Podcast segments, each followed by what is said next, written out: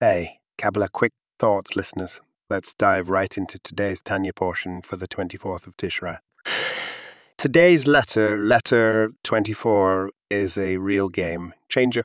Picture this it's a Saturday morning. The synagogue is bustling with chatter, people catching up, discussing the latest community happenings. Suddenly, this letter comes to light.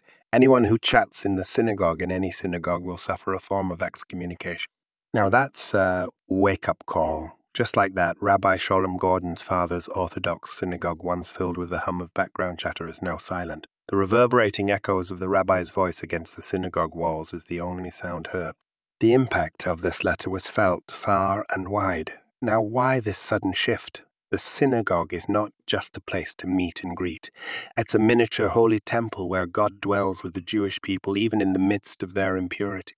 It's a sacred space, a little piece of heaven on earth, this brings us to a profound concept. The letter reminds us not to make ourselves wicked even for an hour.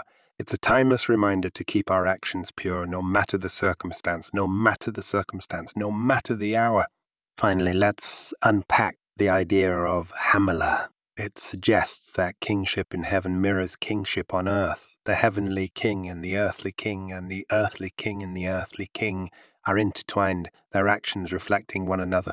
The respect we show in the earthly kingdom in our synagogues should mirror the reverence we have for the heavenly kingdom. So, next time you're in a synagogue, remember its sanctity. Be the person who respects the silence, the one who cherishes the divine presence. Show your reverence for the heavenly kingdom by maintaining the sacredness of your earthly kingdom. That's it for today's quick thought, folks. Keep these concepts in mind as you go about your day and remember every moment is a chance for spiritual growth. Until next time, Shalom.